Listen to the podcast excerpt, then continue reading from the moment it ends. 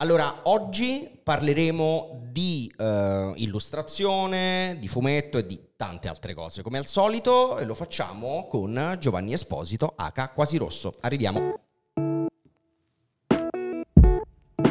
Signori, benvenuti, bentornati a una nuova puntata di Spigola, un podcast di Collateral. Io sono Andrea Tuzio e oggi, come vi ho detto poco fa, c'è Giovanni Esposito, H Quasi Rosso. Ciao Giovanni. Ciao, ciao, grazie dell'invito. Ma grazie a te, come stai?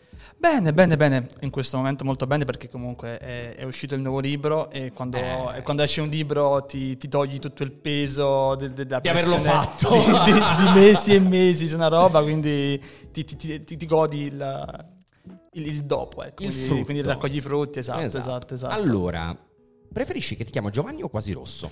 Uh, Giovanna in questo, Giovanni. in questo contesto così esatto esatto esatto, esatto, esatto, allora ma chi è Giovanni Quasi Rosso? Giovanni Quasi Rosso è un illustratore fumettista giusto? ok naturalmente in quest'ora più che altro sarai tu a raccontare chi sei e che fai attraverso le domande che, che, ti farò. Sei del 92, abbiamo dieci anni di differenza. Ok. E veniamo entrambi dalla mh, provincia meccanica del sud, tu da Poggiomarino, provincia esatto, di Napoli. Esatto. Io da San Nicola la Strada, in provincia di Caserta, ma siamo cresciuti immagino a Napoli, entrambi? Uh, sì, sì, sì, ho vissuto a Napoli diversi anni, quindi mi, mi, sento napoletano. Napoletano, chiaramente, come me. Ehm, allora, tu oggi sei un illustratore e fumettista, come abbiamo detto, ma facciamo un salto indietro nel tempo. Prendiamo la DeLorean okay. e torniamo un po' indietro. E torniamo precisamente al momento in cui hai scoperto per la prima volta il disegno. Ok. Ma è lì che è scoccata la famosa scintilla o come ogni bambino era semplicemente un passatempo i bambini prendono qualunque cosa, disegnano, scrivono. Ehm, so però che pensavi di non essere così tanto bravo, mi sbaglio? Allora in realtà è, è, ho, ho, iniziato fondamentalmente, come dicevi tu, come tutti i bambini, sa, alla fine tutti quanti iniziamo a disegnare da piccoli e solo che avevo un problema da bambino. Quale? Ero, ero balbuziente. Ok. Quindi facevo molta fatica a relazionarmi con gli altri e quindi per me a un certo punto il disegno è diventato proprio un modo per comunicare. Okay. Infatti ho dei racconti che, cose che mi raccontano i miei genitori, ovviamente non è che mi ricordavo certo. così tanto, e, ehm, che tipo mi mettevo a scuola, anziché parlare con gli altri bambini, mi mettevo in un angolino, disegnavo, cercavo di attirare la loro attenzione certo. così, no? Quindi per me è nata un po' così, è nata un po' come una cosa al pari della parola, se non addirittura più importante, importante. per me. Perché ti faceva sentire più sicuro in un certo qual modo? Perché funzionava, semplicemente. Era, era l'unico modo che avevo appunto per relazionarmi. Quindi... È stato lì la prima volta. Cioè, lì hai capito che il disegno in un certo qual modo avrebbe, avrebbe fatto parte della tua vita? Sì, sì, o no, ho capito che era quello che dovevo usare per, per, per parlare, no? Per Quindi non, è, cioè, il non sentirmi bravo era dovuto un po' alla sindrome dell'impostore classica che si ha. Non ne parliamo, che apriamo un che si ha ogni volta di Pandora. E, e quindi niente, quindi è iniziato così e, e poi non ho più smesso. Non hai più smesso, per Quella è un po' la differenza con gli altri bambini. esatto. Con il passare del tempo, però, ti è capitato di riprendere in mano i tuoi primi disegni, ad esempio? Cioè, c'erano degli elementi ricorrenti? Oddio, in realtà Uh, io ho disegnato per tanti anni da, da, piccolo, comunque così, poi a un certo punto ho, ban- ho, smesso di disegnare. Mm, come mai? Ho smesso perché comunque quando nasci in provincia, cresci in provincia, a un certo punto uh, le, le, le, priorità ti, ti cambiano, ok? Quindi il contesto culturale mi ha portato a dire ok, io con questi disegni non, po- non posso farci nulla. Mm. Beh, è un, ho... è un po' la sindrome della provincia, cioè nel senso che ti sembra che quello che vuoi fare eh, eh, è sempre troppo difficile, no? Addirittura cioè, Ciro Buccolieri, che abbiamo avuto qui ospite un po' di tempo fa, ha detto che una frase, sono d'accordo, eh, se sei nato in un contesto difficile, che può essere quello della provincia del sud Italia, sognare è quasi una vergogna.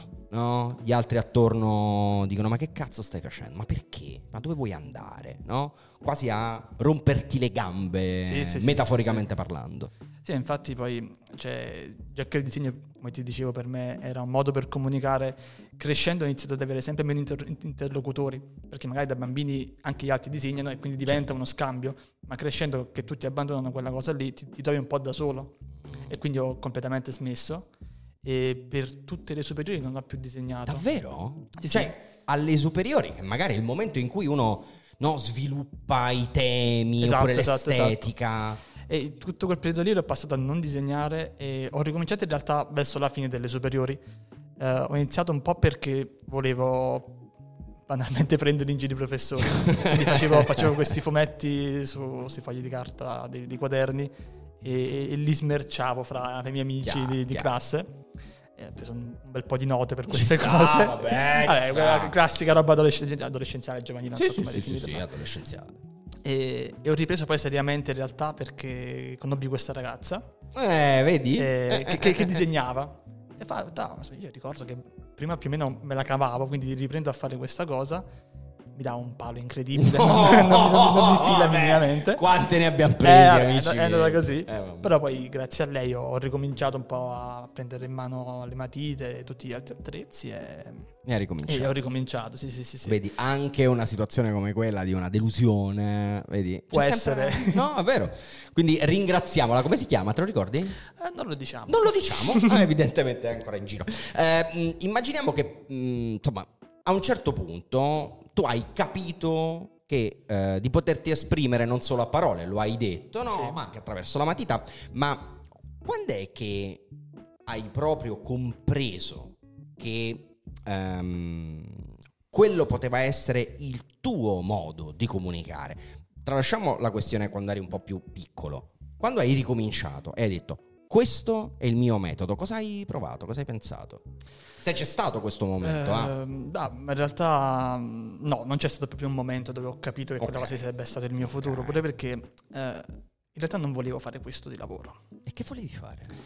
Volevo fare tutt'altro. Cioè? Da, da bravo giovane italiano maschio volevo fare il calciatore. Quindi... e, ci ho, e, ci ho, anche provato in realtà, provato? ho giocato per un tot a calcio, ma banalmente... Fino a, fino a dove sei arrivato? Ho giocato a calcio a 5 in una giovanile di una squadra di Serie A2. Quindi, già, quindi, buon livello, buon livello. Però la verità è che ero abbastanza scarso, quindi ho dovuto mollare per quello. E ehm, poi volevo fare, sono passato a voler fare il musicista. Mm, che cosa? Eh, chitarra, chitarra, chitarra. Okay, okay. Ma pure lì non ero chissà che cima.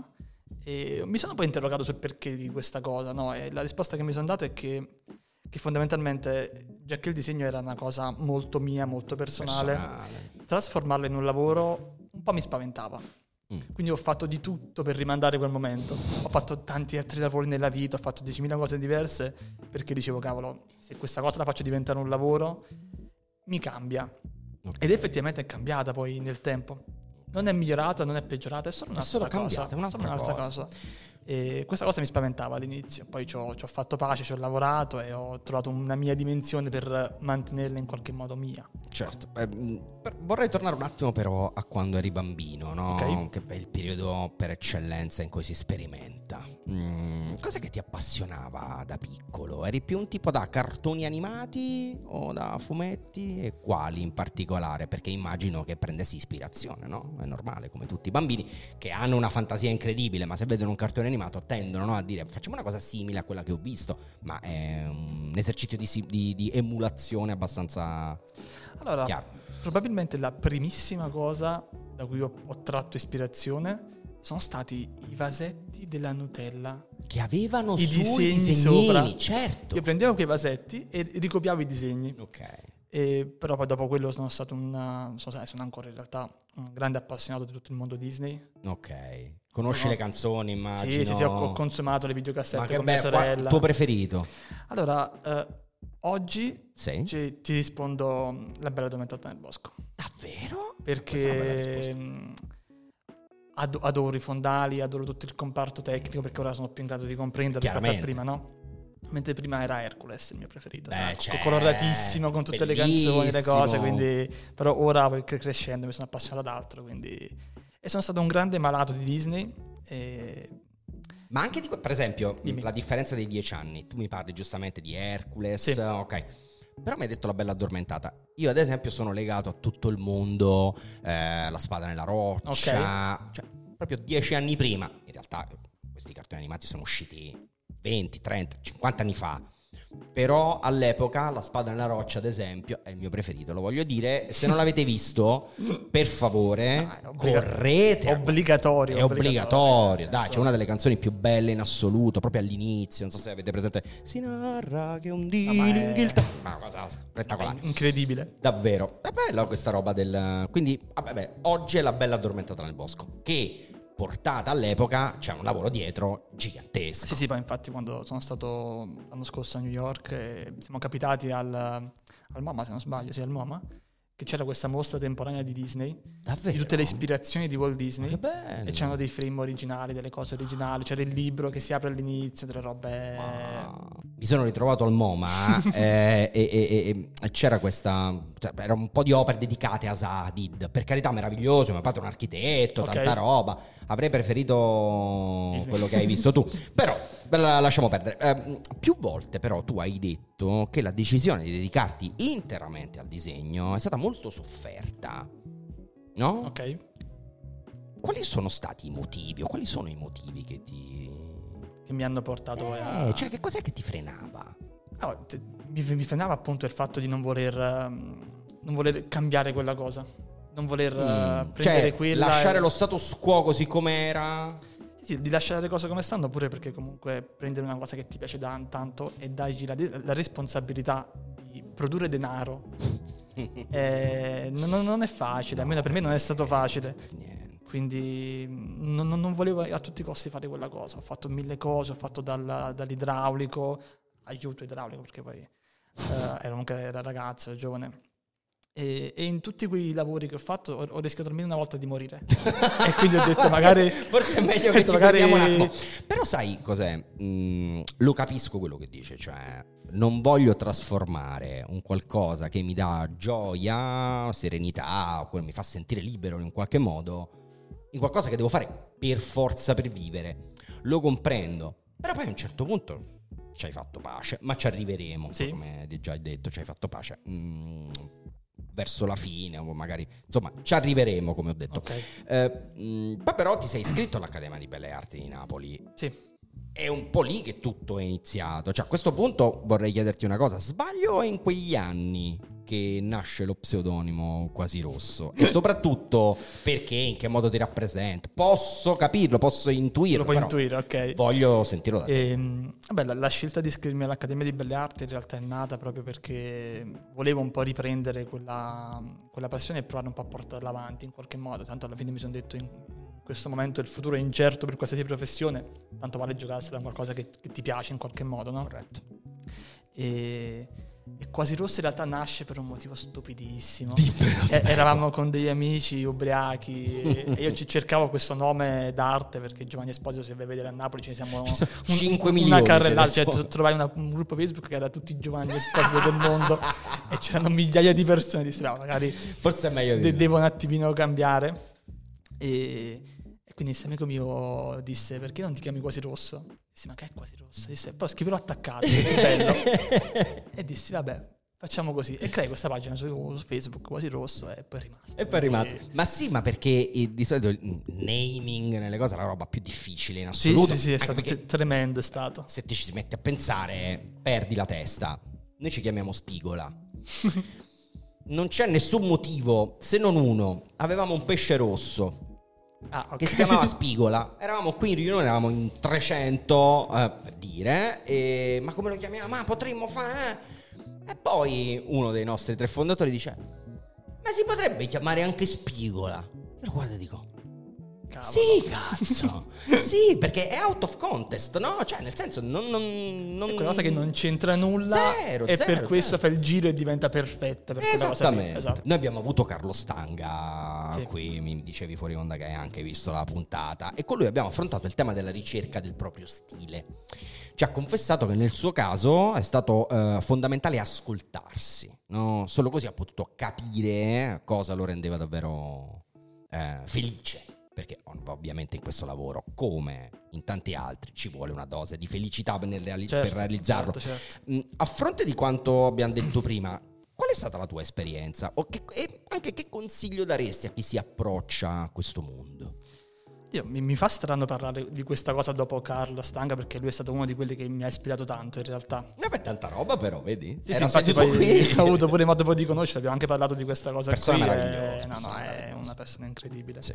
E, ehm, la questione dello stile in realtà è, è, molto complicata quanto semplice, perché è una cosa che quando sei giovane ti affligge tantissimo il fatto di non avere uno stile, tutti ti dicono non hai uno stile, devi cercare uno stile, no? Che ansia, e, lasciatemi perdere. Ed è una roba che ti mette tanta pressione, ma in realtà poi ti distoglie da quella che è la, quello che è il vero, poi, il vero punto della questione, no? Che è concentrarti su quello che vuoi dire più che altro.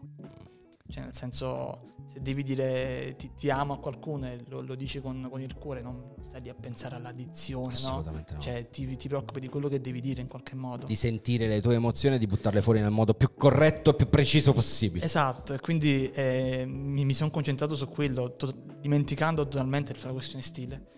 E poi lo stile inevitabilmente ti, ti, ti, arriva perché comunque poi vedi cose, elabori situazioni e ti, ti, torna indietro. Certo. Però non, cioè, la ricerca dello stile è una cosa che quando sei è giovane, effimero, sì, non, sì, non sì. esiste, non è tangibile. E che, che, ora mi rendo conto pure del fatto che con uh, tutta la velocità social è, è anche, anche, più veloce la, la, la richiesta dello stile. Dicono da subito devi crearti una pagina Instagram e devi avere uno stile riconoscibile. Preciso. Chiaro. Quindi magari mi rendo conto che chi, per chi inizia oggi sia ancora più frustrante di quanto magari lo è stato per noi.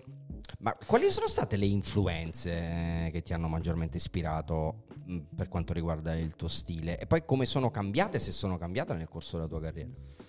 Allora, eh, come ti dicevo appunto, non, non preoccupandomi troppo della, certo. della, forma, ma più della sostanza, ho preso ispirazione un po' da tutto in realtà, quindi anche da, da media diverse rispetto a, certo. al disegno, quindi ho preso dalla musica, ho preso dalla, dal cinema tantissimo. E, Sei un appassionato? Sì. Di cinema? Sì, sì, mi mm. piace, mi piace tanto. Infatti ho avuto modo volta, l'altro mese di, di, coronare un po' un piccolo sogno, perché cioè? io, una delle, delle fonti di ispirazione che ci ho avuto è Woody Allen. Ah con, col suo lavoro più che, che, la, persona. Cioè, purtroppo, cioè, purtroppo, la persona, diciamo, mi verrebbe da dire per essere, per non esagerare, discutibile. Sì, sì infatti poi uno... Cioè, c- cerca sempre un po' di, di, mantenersi a metà perché comunque no, di base... Di scindere, allora io su questo punto scindere, lo so che non è sempre semplice e non si può fare in tutti i casi, a scindere l'artista da, sì, sì, sì, dalla persona. Mi rendo conto che... Woody Allen è evidentemente una persona di merda, eh, ma le sue cose le ha fatte da un punto di vista artistico, eh, si giudica magari quella roba lì. Poi la persona... No, là infatti esatto. mi rendo conto che dipende molto dalla sensibilità di ognuno e da da, da, cosa ti muove dentro. Magari c'è pure chi tipo ha problemi con Harry Potter a causa della Rowling, ah, chi invece chiaro, chiaro, ne fluisce tranquillamente. Non, non, mi sento di dire è giusto così, no, è giusto nell'altro modo, è una cosa che è troppo, troppo, personale. Ci mancherebbe. E, e ho avuto il modo di, di, vederlo dal vivo in realtà, perché fece un concerto qui a Milano. Sì, sì, sì, a Blue Note. E quindi riuscì a prendere un biglietto e ho avuto il modo di disegnare sotto al palco davanti che suonava. Gliel'hai fatto vedere? Sei riuscito? No, no, no, no non sono voluto stare in... Non no, non, avresti da... Eh, ma non lo so, ci credo. Non sono voluto che... essere invadente, sì, di base sì, sì. è un, un, signore di più di 80 anni, è, cioè, ho, ho, ottenuto un minimo di... Sei stato bravo, sei stato bravo. Di distanza, comunque, di Conosco persone che si lanciano. No, no, no, ma in realtà tutti quanti, tutti hanno avuto un po' di rispetto. Comunque di base è anziano. È anziano, non, non, ti metti di assaltargli addosso, non è, non è carino. Effettivamente no. Quindi e... hai disegnato Woody Allen che suonava? Sì, sì, ho fatto mm, dei disegni. E poi ci ho fatto anche un piccolo reel su Instagram dove li ho montati insieme. È stato, è stato un bel momento comunque. Eh, prima abbiamo accennato al tuo tratto, no? che molti definiscono, io qui leggo, tremolante mente, sì. no? credi che rispecchi la tua personalità? E, e, e, se sì, in che modo? Ma in realtà la storia del tratto è, è, è particolare perché non è che l'ho scelto. È arrivato. È, è quello che avevo, no? è quando, che avevo. quando sono andato in accademia, che per la prima volta ho avuto persone che mi dicevano come dovevo fare le cose, no? Perché mm. base in accademia vai per imparare in qualche Giusto. modo. Ricordo che alcuni professori mi dicevano che era un tratto sbagliato. Oh, mamma. Perché tremava, era impreciso, tutta una serie di cose. Sbagliato. Sbagliato, sì. E io comunque venivo da un contesto in cui non avevo studiato storia dell'arte, conoscevo davvero poco all'epoca.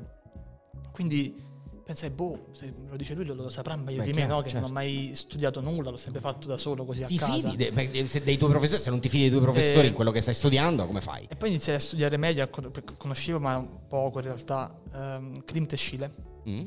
Che hanno quel tipo di disegno là in realtà, e vedendo quel segno là pensai, cavolo, allora non è che sono sbagliato. Ho semplicemente qualcosa di, Di diverso, simile a qualcuno. Il fatto che fosse simile a qualcuno nella storia era ancora più, più entusiasmante. no? Dire, cavolo, magari quella persona tanti anni fa ha avuto il mio stesso problema, ora ce l'ho io e, e- e non, lo devo, non lo devo abbandonare questa cosa. Infatti ora, lavorandoci, è diventato un po' un mio tratto distintivo a tratti. Tratto a tratti. Ma parliamo del tuo lavoro. ok. In un'intervista hai detto, e qua ci facciamo due risate, che la circumvesuviana è stata per molto tempo la tua fonte di ispirazione quotidiana. Naturalmente chiedo in che modo e che tipo di illustrazioni nascevano, ma prima di tutto apriamo la parentesi circumvesuviana. Circumvesuviana, che mi sembra Allora, interessante. Prima di tutto che cos'è la circumvesuviana?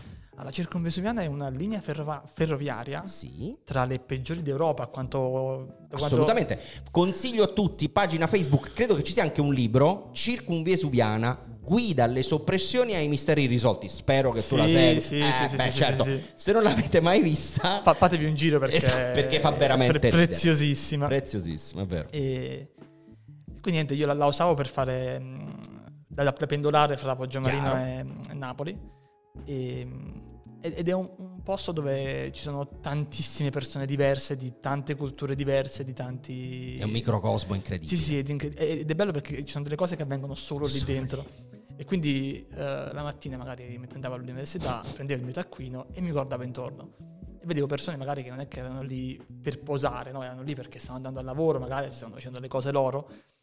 E, e lì ho studiato un po' il, il character design dei miei personaggi no? e, mi sono, e mi sono appassionato molto poi capi, alle, alle storie vere delle persone. Chiaro, certo. Perché sono comunque- quelle che ti ispirano di più poi alla Cioè, quando passi tutto questo tempo in mezzo alla gente, mo, la circonvesuviana, ma poteva essere anche la metropolitana di Milano, qualsiasi altra cosa, ti rendi conto che ci sono tantissime storie da raccontare di persone che non hai bisogno di andare oltre i supereroi, le cose, è t- tutto già fatto. tutto devi, devi solo, devi solo vedere. Mi permetto di dire che la circonvesuviana è un filo più caratterizzata rispetto alla metropolitana Sì, sì, sì, milanese. Eh, mh, un'associazione che mi verrebbe da fare è quella con la 90-91. Sì, Qui a Milano, eh, no? la 90, sì, effettivamente è, que- è sì. quel tipo di, di cosa lì, esatto. Anche se veramente c'è tanta differenza. Sì, sì, sì, sì, Eh, sì. eh, eh, eh. Però comunque andatevi a cercare Circumvesuviana guida alle soppressioni e ai misteri Lì ho, irrisolti. ho- ho pure imparato a, a- a disegnare una- una- in una condizione non molto stabile. È vero, ma Che ne poi- parleremo. Ne Ah, ne. No, ma fa- mh, parliamone adesso eh, di questa cosa. Cioè, tu sei sempre stato in grado di disegnare ovunque. Perché, insomma, in circumvesuviana dove disegni sulle gambe. Sì, sì, sì, sì, sì, sì. Cioè, tavolini non è che ce ne siano, mi pare. Eh, ma è sempre stato così. Sei sempre stato in grado di disegnare in qualsiasi contesto e situazione. Sui muri, che ne so, sulla, sulla schiena di un amico. Sì, dai, ma eh, alla fine, cioè, da quando ho iniziato a disegnare in circumvesuviana, poi da lì mi sono sviluppato questa, questa skill incredibile. Infatti, a volte quando ho iniziato a fare le prime file del fumetto, che erano un po' più rudimentali, no? Dicevano come fai a disegnare così bene con gente che ti spinge, ti cammina addosso, Sì. fate amici, ma, ma cosa ne sapete voi esatto. di, di- quando si disegnava lì? Quindi- Ho, ho visto cose che voi umani, no? Però, però mi è rimasta questa cosa di, di- di sentirmi un po' fuori luogo a disegnare alla scrivania. Ah sì? Infatti anche oggi il mio unico strumento di lavoro è tipo ho un iPad che, che porto in giro dappertutto e passo dal letto al divano, scrivania, vado a casa dei miei, metto da un'altra parte, quindi mi è rimasto un po' quella, quella, quella comfort zone dello stare Scomodo. scomodo in qualche modo. Sì, sì, sì, sì. Senti, a parte la circonvesuviana, altri mondi che ti hanno ispirato? Eh, ti dicevo appunto il, il cinema. Chiaro. Ricordo la... che poi ho sempre visto, sai, i classici film in televisione, quindi vedevi un po' quello che ti capitava. Poi mh, vidi due film nello specifico che mi fecero un pochettino cambiare la visione. Il primo è stato Arancia Meccanica, Oh. che mi ha proprio fatto, proprio fatto dire, ok, io con, con le storie posso raccontare tantissime cose diverse dalla classica storia d'amore Certo. o da- dalla commedia romantica, no? E quello e, e io e Annie di Woody Allen, Ok. che invece mi ha, raccon- mi ha fatto vedere come poter raccontare una cosa romantica ma in un modo un po' diverso. E poi dalla musica anche ho preso Sì, tantissimo. ne parleremo della musica anche. Ricordo Eh, quando mio padre mi, reg- mi regalò mh, Storia di un impiegato di Fabrizio De André, l'ho, l'ho consumato No, vabbè. Parliamo uh, di uno dei miei capisaldi proprio della vita, Fabrizio okay. De André. Um, e, e, tra l'altro anche Arancia Meccanica. Ho il poster, post, questo è un flexo. Ho il po- poster originale da cinema dell'epoca. Eh, lo, mi è costato una cifra abnorme, ma va, eh, eh, lo volevo e l'ho preso. Ehm, a questo punto però ti chiedo cosa cambia se cambia eh, l'approccio al disegno quando lavori a un progetto rispetto a quando lo fai per puro piacere? E vorrei sapere anche se cambiano gli strumenti, ma secondo me no, perché no, no, tendenzialmente... Oggi, eh, esatto. No. Mm, cambia però il tuo approccio al disegno? Oppure è sempre così, come me lo hai descritto adesso? Allora, in realtà sì, in genere cambia, perché comunque di base quando poi inizi a, a, lavorare col disegno devi anche sviluppare la capacità di essere anche un po', un po artigiano, mm. nel senso di dire di, di non aspettare l'ispirazione, ma di avere modo di tirare comunque fuori qualcosa certo. a prescindere e lì è tanto mestiere nel senso là devi proprio capire quali sono i tuoi punti di forza e come li devi usare a comando in qualche modo. No? Sì, impara l'arte e mettila da parte, la usi sì, quando sì, sì, sì, sì, sì, fondamentalmente sì, perché comunque se arriva un cliente e ti dice mi serve questa cosa, non gli puoi dire non sono ispirato. no, infatti, cioè, spesso, comunque... spesso per il mio mestiere mi dicono come fai ad andare in onda a sorridere tutti i giorni? Mica sei felice tutti i giorni? Assolutamente no, forse eh, sono molto più giorni in cui non sono contento e felice eh, rispetto agli altri. Ma come si fa ad andare in onda?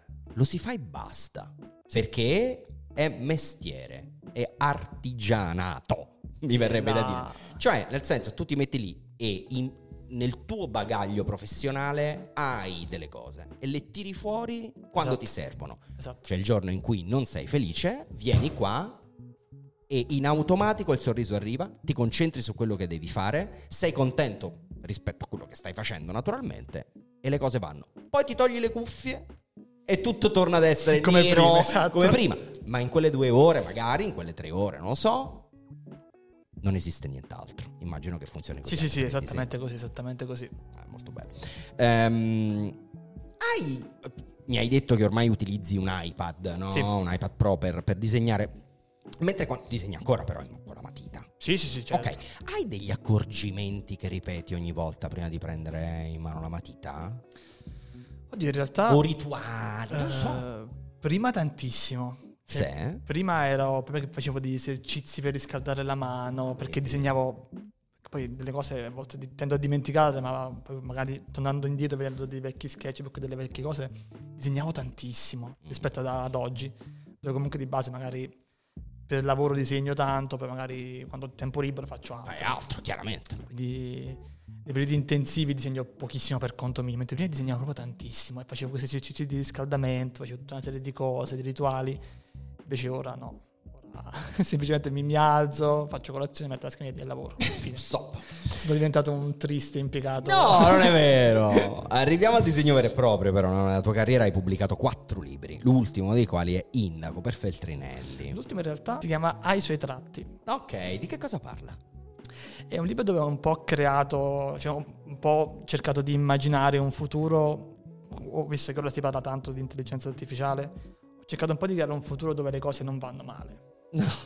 Grazie. Dove semplicemente grazie, grazie. La, la, società si è un po' adattata perché le intelligenze artificiali sono andate un pochettino oltre la percezione Madonna. umana, quindi vedono delle cose che noi non vediamo e nel futuro questa cosa l'ho immaginata ancora più estremizzata, al punto tale che le macchine non sono più in grado di, di rappresentare l'essere umano senza fare delle alterazioni. No? Quindi la società, per ovviare a questo problema, ha un po' fatto un passo indietro okay. e ha dato agli artisti questo compito, che sembra una cosa molto poetica, ma si, si, si concretizza nel pratico in il protagonista del libro che di lavoro fa il ritrattista per le fototessere dei documenti. quindi, lavoro quindi lavora al comune, non nel suo arti- ufficio. Non c'è la parte artistica. Nel no? suo ufficio lavora al comune, lui arriva la persona, fa, devo fare il passaporto, lui ti fa il ritratto e, te, e ti okay. fa la, la fototessera. Quindi l'artista che si è sempre lamentato di non avere un ruolo nella società, ora che ora ce, ce l'ha, l'ha però... non è quello che, che si aspettava in qualche modo. Ecco. Ripetiamo, come si chiama il libro? Ha i suoi tratti. Ok, lo trovate in tutte le sì, sì, tutte librerie. Le librerie è uscito che... per Feltrinelli anche Feltrinelli Comics, sì, ok. esatto. Uh, oggi, come dicevamo, tu disegni utilizzando un iPad Pro, no? Quando yes. hai iniziato, però, il tuo supporto era la carta. Sì, sì, sì, ovviamente sì. In che modo sei riuscito a trasferire il tuo tratto dal foglio allo schermo? Se c'è della differenza, come lo hai replicato? Mi verrebbe da chiedere perché io se devo disegnare faccio uh, un uomo, ad esempio, faccio un bel cerchiettino, stanghettine eh, e mio padre è un disegnatore e architetto. Ah, ok. Quindi figurati quanto mi sento una chiavica. Beh, proprio... proprio una... una... E, ehm, quindi dicevo, come lo hai replicato? Immagino che la sensibilità e il controllo che hai della matita mm, cambino molto no? dall'analogico al digitale oppure no? Dato che io sono proprio, non so niente da questo okay. punto di vista. Allora, guarda, in realtà è stata quasi una cosa filosofica a tratti. Ma mi piace. Perché comunque di base eh, il problema principale del, um, del digitale partiamo da quello dell'analogico. Okay. Il problema dell'analogico è che è la classica paura di sbagliare, ok? Come no? E mentre quello del digitale è il problema opposto, il fatto che tu puoi correggere all'infinito. quindi, quindi non, non, sai mai quando è il momento mm. di fermarti, ok? E, e quindi quando mi sono ho fatto quel passaggio al digitale, comunque di base io l'accademia ho fatto pittura ai primi anni, okay. quindi sai, era proprio quello che si metteva lì con la tela, la preparava, sì, tutto sì. quel, rituale lì. Vi ho visto voi dell'accademia a Napoli, sì. meravigliosi, meravigliosi. E, ehm, e, quindi ho detto, ok, mi sono posto il problema di come passo dal punto A al punto B, no? E, e i primi disegni che facevo in digitale erano molto, molto finti da un certo punto di vista. Mm. Era molto... Ma era una sensazione oppure vedevi proprio che c'era li, qualcosa? Li vedevo che erano proprio, mm. proprio finti, non, non, erano minimamente paragonabili a quelli che facevo su non carta. Non eri soddisfatto. E mi sono chiesto, ok, cosa che posso portare dall'analogico? E la risposta che mi sono dato è gli errori. Mm. Ho iniziato un pochettino a, a, cercare di capire gli errori che facevo su, su carta e, e prendere quegli errori e dargli un nuovo valore dire ok, quell'errore lì se lo faccio in digitale, magari mi dà quella sensazione lì. Per errori intendo tipo le colature, certo. le macchie, i, segni che escono fuori, tutte quelle cose lì no? che in genere sono considerati errori tra, tra virgolette in realtà. Chiaro. E, e, poi iniziando da quello ho iniziato a fare la stessa cosa con tutti gli aspetti della mia vita. Ho iniziato a prendere tutte le cose che, che ho sempre considerato degli errori, comunque di base crescendo in un contesto ho dovuto, contesto di provincia ho dovuto che mi sono un po' fissato con la provincia.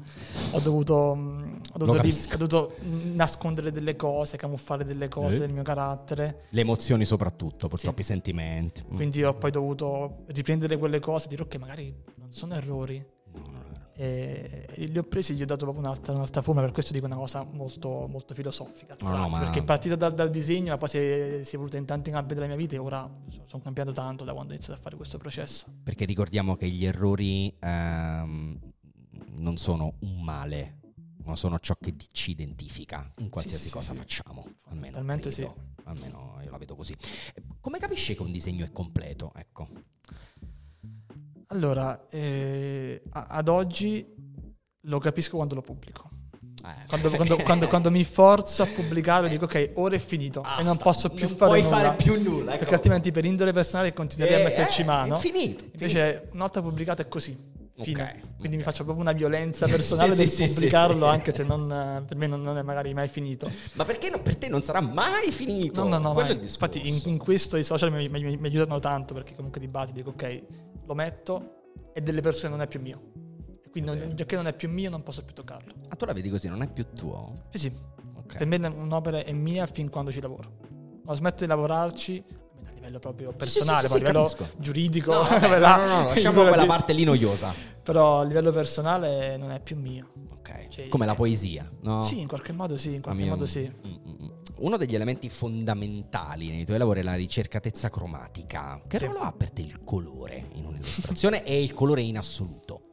Ah, il colore è quella cosa che io ricordo, ricordo proprio all'inizio, ricordo che non coloravo i disegni, no? E dicevo, Davvero? E dicevo, oh, no, la mia anima è in bianco e nero. la verità è che non sapevo colorare, quindi inventavo questa, cioè, questa cazzata. Per... Sì, sì, sì, sì, perché sa. E, ehm, e, poi ho iniziato a colorare un po' alla volta con gli acquerelli, perché non riuscivo a trovare una tecnica di colore che, che, fosse, che facesse per me, no? Ad esempio io ho provato l'olio, che è una tecnica meravigliosa, ma ha dei tempi di asciugatura infiniti, per come sono fatto io che devo che quando ho un'idea la devo buttare fuori il più velocemente possibile. Se non la perdi. Per mettermi lì a fare le velature, le robe, era impensabile. Ok. E quindi poi ho trovato questa tecnica che, beh, l'acquarello è una certo, tecnica segreta, è una tecnica famosissima. E con quello ho iniziato un po' a colorare i primi disegni, sai, primi ovviamente li, li butti via, i primi 500-600 disegni, li butti I primi, via. stiamo parlando di 500-600. Eh. li butti via e poi un po' alla volta ci prendi la mano e ora non riesco a non colorare. Mm. Ora il colore è diventato proprio una, il secondo step della comunicazione, no? Il primo è il disegno, il secondo è il colore. Ok. Um, una volta hai affermato che, si è, che eh, si è artisti indipendentemente dagli strumenti. Sì. Ti è mai successo però di temere che il cambio dello strumento potesse incidere negativamente sul tuo tratto? Ne abbiamo parlato prima, no? Che hai riportato gli errori, che è una cosa molto bella. Eh, ma hai pensato che magari, insomma, poteva essere soltanto una cosa negativa cambiare strumento? Ma in realtà no, nel okay. senso, ma magari è anche un po' per indole mia che ho, ho, un po' paura di legare il mio lavoro a una sola cosa. Quindi ho un po' paura di dire ok, il mio lavoro è solo l'iPad, il mio lavoro è solo la carta. Ho sempre avuto esigenza di, di dire ok, deve essere indipendente da tutto, deve essere fluido in modo da potersi adattare a qualsiasi supporto. Quindi personalmente no, non ho non avuto, avuto questa paura, pure perché comunque mettermi in difficoltà da questo punto di vista qui mi ha fatto negli anni scoprire tante cose. Certo, crescere sia da un punto di vista personale esempio, che professionale. Ora sono super in fissa con l'animazione. Eh. Sto, sono entrato in questo mondo in cui passo giornate ad animare una piccola cosa e penso ma che sto facendo? Proprio in primo play, lo vedo muoversi wow. e sono felice come un bambino. Quindi...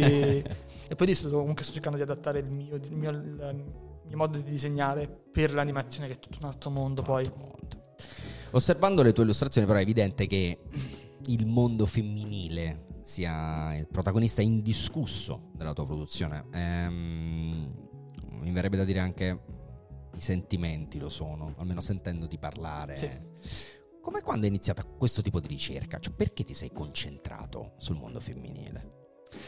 Ma in realtà non è stata proprio un, una volontà, è stato più un, una cosa che mi è venuta spontanea, ma non solo da, da, osservatore. Cioè, nel senso, quando affronto il mondo femminile non è mai un io che guardo le donne, ma è, è io che guardo a volte anche dentro me stesso. Chiaro. Cioè, perché comunque di base il disegno è un, è un mondo per me molto libero, quindi se nel disegno voglio disegnarmi donna, lo, lo, lo, lo, faccio. Certo. Lo faccio ed è stato pure un modo per riavvicinarmi e riappropriarmi con una parte di me che magari ho soppresso in passato. Sì. Quindi è, è, spesso legato a quello. Poi delle volte magari anche una rappresentazione di altre persone, di altre cose. Però è, mi è venuto molto spontaneo, penso sia banalmente una questione di forme fondamentalmente. Perché per esempio io ho sempre detto, sin da ragazzino eh, mi sono accorto che la compagnia femminile... Eh, mi era molto più congeniale rispetto a quella maschile. Ho sempre avuto una parte femminile molto molto spiccata, una intelligenza emotiva di un certo tipo e quando sei ragazzino fai tanta fatica a cercare di confrontarti con i tuoi amici. Certo, certo. Perché la maggior parte non vede quello che vedi tu e non sente quello che senti tu. Poi, ovviamente per parte maschile e femminile andiamo per stereotipi in qualche modo. No, no, no, ma certo, stiamo facendo le... psicologia proprio sì, spicciola, sì, sì, spicciola, no, spicciola, chiaramente, sì. Per, per, per far comprendere la cosa, vabbè, esatto. Non, è, è, molto più complessa, è molto più complessa di così, certo, certo, certo, certo, certo. Mm, quali sono gli aspetti che più ti affascinano dell'immaginario femminile però? E, e, e sono per lo più formali o emozionali? Bah, non, non, non, saprei dirti in realtà, non mi sono mai posto questo tipo di, di problema, nel senso, quando ti dicevo prima che, che, che, uno dei film che mi ha svoltato è stato appunto Io e Annie, perché in quel film là cioè, ho visto forse per la prima volta un, un, tipo di rappresentazione femminile un po' diversa, nel senso Annie è un personaggio che soprattutto per, per, per l'epoca eh, non è la classica donna oggetto che no, sta lì, certo. invece è una donna che ha, che ha un carattere, fortissimo. Anzi, ha, ha, segnato anche il mondo della moda, il mondo di... Cioè, ha segnato tante cose di Diane Keaton in quel film. Quindi, quindi è stato proprio un dire ok, metto questo personaggio in questo contesto perché mi sento io così, oppure mi piacerebbe vederlo così e lo faccio. Okay. Non, è, non, non, c'è tanto retropensiero in okay. questo. Ecco. Ok, è più immediato. Sì, sì, sì, okay. sì, Credi possa rappresentare soltanto una fase del tuo percorso da illustratore oppure il mondo femminile è quello che vuoi continuare ad indagare? Femminile ci siamo già detti, no? Uh, è un riflesso di se stesso. Certo, certo, certo, certo, certo. Continuerai ad indagare questo mondo qua? Oppure non ti poni limiti? No, no, no, non è una cosa che cioè, non mi va di dire ok, il mio percorso è quello, è una cosa che mi, mi terrorizza in realtà il fatto Perché di avere è una chiusura, l'imbuto Sì, che sì, si sì, chiude. No, infatti, no, no, no, no. Infatti se ti vai sul mio profilo trovi mille cose diverse perché sono uno che si annoia molto facilmente. Ok. Quindi devo, devo sempre cambiare, fare roba nuova, altrimenti mi, mi annoio e poi mollo tutto. Certo. E quindi non di dire io voglio fare quella cosa lì mi, mi spaventa un sacco. Infatti anche sono partito a fare illustrazioni, poi mi sono messo a fare fumetti, poi ho iniziato a fare animazione, poi ho iniziato a fare video. Cioè devo, devo fare cose diverse, altrimenti impazzisco, impazzisco, sì sì sì. C'hai il ballo di San Vito, fermo non sai stare in Esatto, nessun posto esatto, come esatto, canta esatto, Vinicio esatto, Capossela. Alcune delle tue illustrazioni sono vere e proprie animazioni, ne stavi Sì, sì, sì. parlando, e in queste utilizzi molto spesso la musica. Sì. Ok. In che modo la musica arricchisce il tuo racconto? O il racconto in generale, secondo te? Guarda, in realtà il, il tema della musica è una cosa su cui mi sto interrogando spesso ultimamente, perché poi sa, quando si parla di musica la prima cosa che viene da chiedere è che musica ascolti. Esatto, no? te lo volevo chiedere. Che- Me lo vuoi dire subito? In realtà è che quando faccio, faccio questa domanda, mi fanno questa domanda, la risposta che viene più spontanea è un po' di tutto, no? Cioè, nel senso, ho, ho- ho difficilmente conosciuto una persona che ascolta un genere No, e ne sì, basta. e se è così è male, perché... È molto male, eh, sì. E quindi mi sto molto interrogando in realtà su- sul ruolo che ha la musica nella vita mia e delle altre persone, e non in generale, in questo momento. E beh, lì sto trovando tantissime risposte diverse, interessanti. Io, ad esempio, col fatto che ora sto iniziando un po' a creare questi piccoli video animati, sto iniziando a percepire la musica come una colonna sonora. Quindi magari pure mentre sono in giro, sto vivendo una situazione, cerco una musica che, che posso dire ok, può fare da colonna sonora al momento Al che sto momento- vivendo. Ellie McBeal. Non so se hai mai visto Ellie McBeal. No. Allora, allora fermi tutti. Io ti consiglio, quando tornerai, avrai un po' di tempo libero, cerca Ellie McBeal. Era Ok. una serie tv no, di un po' di tempo fa, dove la protagonista, quando succedevano delle cose particolari, sentiva la colonna sonora. Ma davvero? È così. Vattelo a vedere perché secondo me Dai, ti figata, può dare degli grazie. spunti incredibili. Bella sta roba. Ti immagini la colonna sonora adatta Sì, sì, perché comunque di base pe- penso come vorrei raccontare quel momento che sto vivendo a me stesso. E lo vorrei raccontare magari con una colonna sonora di un certo tipo e la metto. Infatti ora Spotify- il mio Spotify è pieno di colonne sonore e basta. Di, di film diversi e cose diverse. Bello. Ehm, quindi hai parlato di musica, te l'ho chiesto, mm, un po' di tutto. Ma da- dammi, dammi, dammi, dammi qualcosa. dei nomi, non lo so, sono, sono stato e sono nel tempo malato di Radiohead per esempio. Eh beh, io li ho visti a Roma 2007, mi pare, all'Olimpico. Eh, mi, mi manca, mi manca da vedere un Ah, concerto di Radiohead. meraviglia. La tua canzone preferita è Radiohead? Eh, canzone difficile. Difficile, cioè, i- il Rainbow è il mio album preferito probabilmente. Wow. Ah, Però canzone preferita è troppo difficile. Troppo. Se devo sceglierne una, ti scelgo Paranoid Android per, bo, perché sono affezionatissimo, quindi dico quella là. Però, Tra l'altro eh, video, video animato, animato, meraviglioso, meraviglioso, meraviglioso, meraviglioso. Guardate, vengono i brividi perché la storia raccontata in quel video è Devastante, veramente devastante. devastante. Mamma mia, poi la, la canzone, non ne parliamo nemmeno. Ehm, ti capita spesso di ascoltare musica quando disegni? Dipende in realtà, sono andato molto a fasi, nel Mm. senso che all'inizio ascoltavo tantissima musica, eh, poi ho smesso. Ho smesso perché magari mettevo un pezzo, finiva, dimenticavo di metterne altri e finiva là, no? Mm, mm. E ho iniziato a mettere tipo in sottofondo, podcast principalmente, Ehi, gen- ciao, siamo noi dei podcast. di gente che parlava di cose di cui non mi interessava nulla. tipo di fisica, non, mi- non mi interessava proprio niente di quella roba lì. Così era solo rumore di fondo. Esatto, e mi riportava un po' quando stavo a scuola, i professori spiegavano le cose. E non te ne fregava. Niente. Ah, E quindi ho iniziato ad ascoltare quelle robe lì. e ora più o meno faccio la stessa cosa, ma di cose che mi interessano. Non ti influenza, Mi, mi, mi lancio ore di Barbero che racconta Ah, di cose. straordinario. Salutiamo Barbero, salutiamo Barbero che ci ascolta. anche Sicuramente. Non è vero.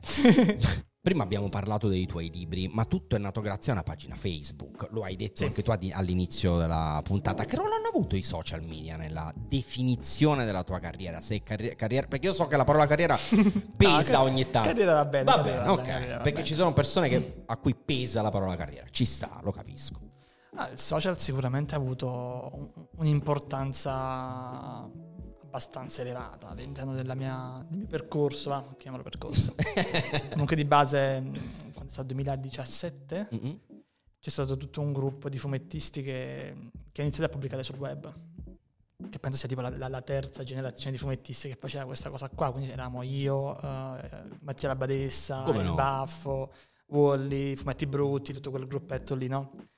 E, e all'inizio quando abbiamo, abbiamo fatto le prime pubblicazioni ricordo che non è stato semplicissimo, comunque siamo stati accolti un po' come, come fenomeni del web in qualche modo, no? no. Che erano fumettisti che facevano tanti numeri sui social, quindi comunque ci conosciamo bene o male tutti quanti, tipo con Mattia eravamo nello stesso corso di università a Napoli, ah, sì? quindi... Che tipo è che io lo adoro, è meraviglioso. È, è, come, come, lo vedi su, eh. nelle strisce, è letteralmente uguale. Meraviglioso. E, ehm, e, poi un po' alla volta, e proprio il, il social in realtà all'inizio è stato difficile da gestire perché fondamentalmente se sei una persona che è cresciuta con un'educazione affettiva particolare, quindi hai un buco affettivo qui nello stomaco, ehm, il social in qualche modo ti dà l'impressione di poterlo riempire quel buco, che scambi magari quei like come se fossero affetto, no? Eh. Solo che non ti rendi conto che no, il, buco te lo sta allargando in realtà e ogni tanto ti, ti ci passa il vento dentro e dici cavolo, allora forse non funziona così. Che, che, che, convertito nel pratico significa che fondamentalmente inizi a prendere quei like come... Mm, inizi a, a, a, plasmare il tuo gusto in base ai like. Quindi magari un disegno che fa più like ti piace di più. funzionare di più. E, e sta roba qui, soprattutto all'inizio, che parliamo comunque più, più giovani, eh, a me personalmente mi ha fatto tanto male, ci ho dovuto lavorare per un periodo Immagino. perché ero arrivato al punto che, che dicevo, se un disegno faceva tanti like, il mio preferito era. Beh, Quando in realtà non è, non è, così che gira la, la cosa. E so, rischi di inavvertitamente, senza consapevolezza, di prendere una strada che in realtà non vuoi prendere. Esatto, esatto, esatto. E quello è un po' il rischio all'inizio. Certo. E invece mentre ora in realtà è una cosa che vivo benissimo perché comunque di base il fatto di poter avere un rapporto diretto con le persone è, è meraviglioso. Pure perché ho, ho, ritrovato un po' quella dimensione che avevo da ragazzino del comunicare con i disegni, no? Ad esempio io sui miei social dico pochissimo della mia vita. Però Ma per... lo fai per una scelta oppure... Sì, sì, per una scelta in realtà okay. è stato, però per assurdo la gente lo capisce lo stesso. Chiaro. Cioè io non ho mai parlato delle mie relazioni su Instagram, ma la gente l'ha sempre capito perché vedeva i disegni e capiva quando iniziava una cosa, quando finiva un'altra. cioè, capiva, ha sempre capito tutto. Questa cosa è meravigliosa. Io, stupendo, e sì. mi sono ritrovato come quando ero bambino che non dovevo dire nulla, ma semplicemente disegnando andava lì. E poi anche su questo, ad esempio, mi sono trovato a comunicare con persone da tutte le parti del mondo. Chiaro. Che non mettendo parole nei disegni, mi sono trovato persone che mi scrivono dal Brasile, dall'America, certo. io ho certo. pensato, wow, è possibile? Il famoso concetto del linguaggio universale. Esatto, esatto, esatto. È, è stata una roba incredibile per me il poter rivivermi quelle cose che vivo da ragazzino, quindi è una roba che del social che vivo benissimo e sono contentissimo in questo momento. Infatti. E, nell'ultimo anno alle collaborazioni con le case editrici naturalmente se ne sono aggiunte due molto importanti. Sì. Sto parlando delle sessioni di live portrait prima con Prada e poi con Gucci. Ma come sono nate queste collaborazioni? A parte se sei appassionato di moda naturalmente. E ci racconti com'è andata? Avessi mai pensato di finire nel mondo della moda, nel tritacarne della moda? Guarda, in realtà eh, il mio primo contatto con la moda è stato perché mia, mia zia aveva un, uh, un negozio di, di, parrucchieri nel mio paesino e quindi spesso mamma mi lasciava per andare a fare altre okay. cose. Io mi sedevo sui divanetti della sala d'attesa e prendevo i, i giornali, che certo. ci sono le riviste che ci sono sopra il, sul tavolino della sala d'attesa in genere, no? E lì ho avuto il mio primo approccio con, con la moda e mi sono più che altro appassionato alle forme, più che alla, alla sostanza proprio. E quindi ho iniziato poi un po' a riportare quelle cose nel, nel mio tipo di ritratto, di disegno, infatti ho anche studiato tanto magari i disegnatori della moda e, ehm, e poi l'ho un po' abbandonata quella cosa è un po' rimasta lì eh, in, in un cassetto, no? Quando poi sono venuto qui a Milano, inevitabilmente a che fare con delle, con delle realtà, eh, e quando poi mi, mi, ha scritto Prada, wow. sono, sono, rimasto un attimino paralizzato Beh, perché certo. comunque ma, cioè, ti scrivi una mail da Prada, pensi è finta questa cosa, non è vera. Come no? mi sta prendendo per il culo. Ho controllato l'indirizzo, ma effettivamente eh, bravo, ho fatto che cavolo. E la mia preoccupazione è quella che comunque di base, quando hai a che fare con una, un'azienda così grande, che devi un po' adattarti in qualche modo, devi, eh. devi, prendere il tuo stile, lo devi un po' modificare per adattarti al linguaggio del, del brand, che è, che è, giustissimo, comunque yeah. di base ogni brand ha una sua identità.